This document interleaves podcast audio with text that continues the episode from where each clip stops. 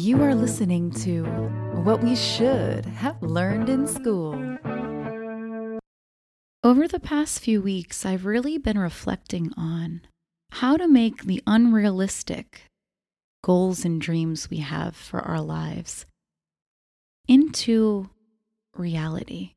If you've listened to this podcast for a little while, you know that I've always had a passion for music. And so I've been in the process of writing new songs and one song has been inspired by my dear friend Kelly Munsrud. And if you don't know about Kelly, I'm going to tell you a little bit about his story because I think there's a piece of all of us in Kelly's story. When I first met Kelly, I was automatically filled with a very warm, comfortable feeling.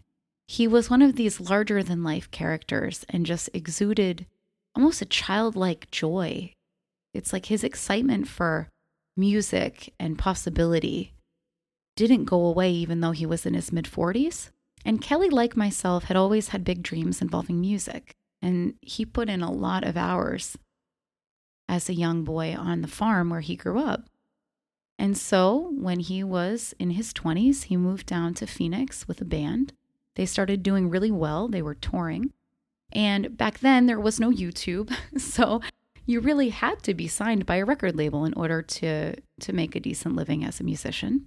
And so his band ended up getting a showcase gig with two very powerful record labels, Polygram Records and Sony Records. So there were going to be representatives from those record labels at that showcase gig. Now, of course, this isn't the firsthand account of the story, but from what I gather, Kelly was really a mess before that show and he didn't know what to do. I'm sure he was a bundle of nerves and he had conversations with his wife at the time.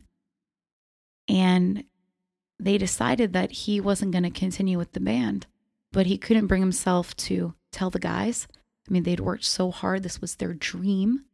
And so Kelly asked the guys to pull over on the way to the gig and explained that he couldn't continue and that he quit the band that night, and then they ended up canceling the gig. And then Kelly moved back home, and his mom passed away. I believe it was the day that he got back, and he wasn't even able to see his mom uh, before she passed. And then there were decades of, of ups and downs, like we all have for Kelly after that, where he would kind of put music and his dreams for music on the shelf and he entered, you know, a, a stable, steady job. He did well at that. He ended up having two wonderful children that he was so proud of. And after a lot of ups and downs and and battling some of his own demons and his own addictions, and, and Kelly was very open about um, having an addiction to alcohol for a period in his life. And so when I met Kelly in 2015, his kind of dark night of the soul was behind him and he was really on the up and up. He was getting involved with being mentored by other musicians and connecting with other musicians. And his eyes and heart were so full of love and so full of hope. And Kelly and I even ended up not only uh, doing some music projects together, but he was actually the producer of this podcast. So Kelly was right there with me when this all started over three years ago, this podcast journey. And in 2017, when Kelly was just 47 years old, I woke up to a Facebook message of a picture of Kelly and the words, rest in peace. He had died suddenly. We just thought that he had the flu. I mean, we were literally working on a podcast. I believe we were working on actually a podcast about the Las Vegas shootings. It was around that time. One minute Kelly was here and one minute he was gone. I'm not sharing this story to make you sad, but I'm sharing it as a reality check today. That maybe there's a reason that you're listening to this right now. Because we we play a lot of mind games with ourselves. We really don't tend to see that our imagination isn't reality. Now, of course, from common sense, we know that, but we don't we don't behave like we know that to be true. Because one of the things I, I think it was with Kelly of why he quit And I can re- relate to this piece myself. And if you have any dreams of your own or any big goals or wishes for your future, you might have a similar feeling of the sensation well, what if I really try? What if I honestly gave it my all and I still failed? For some reason, that paralyzes many of us human beings because we imagine what it would be like to have failed, to have really tried, and what that would say about us. But ultimately, unless we give our heart and soul to something, we'll never know. Kelly passed away never knowing what could have happened if he had sang his heart out and played his heart out at that gig all those years ago back in the 90s.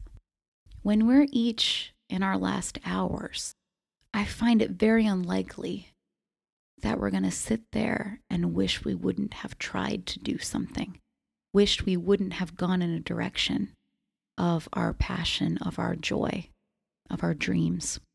Because even if our dreams don't end up the way we originally wanted, the journey itself changes the trajectory of our life's path, and other opportunities open up that we never would have anticipated before. And furthermore, we're so afraid of emotion because even the sense of failing is a temporary emotion because it's the byproduct of a temporary thought. All thoughts are temporary until we begin to glorify those thoughts, until we attach significance to them. It can be painful. I'm not saying that it isn't painful in some instances, but it also doesn't have to be painful. And it also is something that will pass just by the nature of it being an emotion. And with a clearer head, you can look at what you've done, look with honest eyes into what you could have improved on, if anything, and you continue on your life's path with a sense of purpose, with a sense of, I've done all I can. I have really lived my life. One thing Kelly said that really struck me is that he said, for those years, those 20 odd years where he had kind of a love hate relationship with music before he fully committed in 2015 to his musical dreams and his own business, he said that he was living life dead.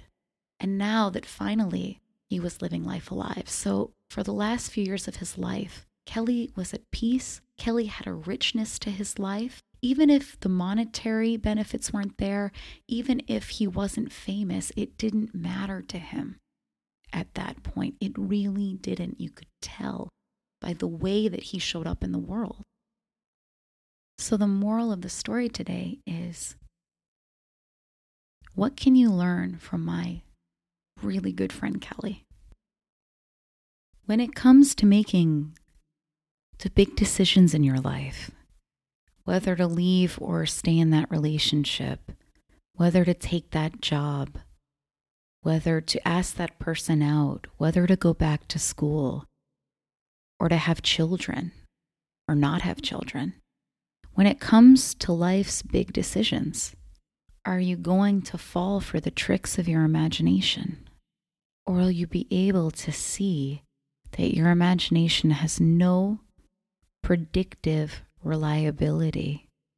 Just because you think that if you do something, it will create all of these effects, it isn't true. I've spoken with folks that have been, for instance, in really difficult relationships for a really long time.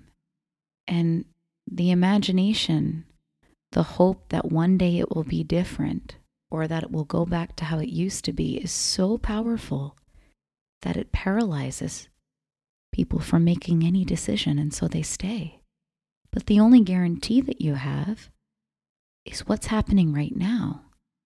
You only need to see the next step in front of you. You don't have to see the whole staircase. I think that was a Martin Luther King quote, and it was a very wise quote. And that's a really great depiction of how life unfolds, step by step. So when our imagination runs wild and we're afraid of what if we fail and what will that mean? And then we conjure up all these worst case scenarios. Or on, on the other side, we think, what if I succeed? What will that mean? We're just playing a game with ourselves. It's all the same game with different flavors of imagination. But imagination is not reality. And at the end of the day, we only each have oh so much time on this earth. Will you choose to spend it in reality? Or will you, like so many of us, inadvertently become a victim to our own imagination? You've been listening to What We Should Have Learned in School. I'm your host, Amy Leo. It's been a pleasure speaking with you today. I'll talk to you again next week. Sing like there's nobody listening. Live like it's heaven on earth. You got to it's like there's nobody.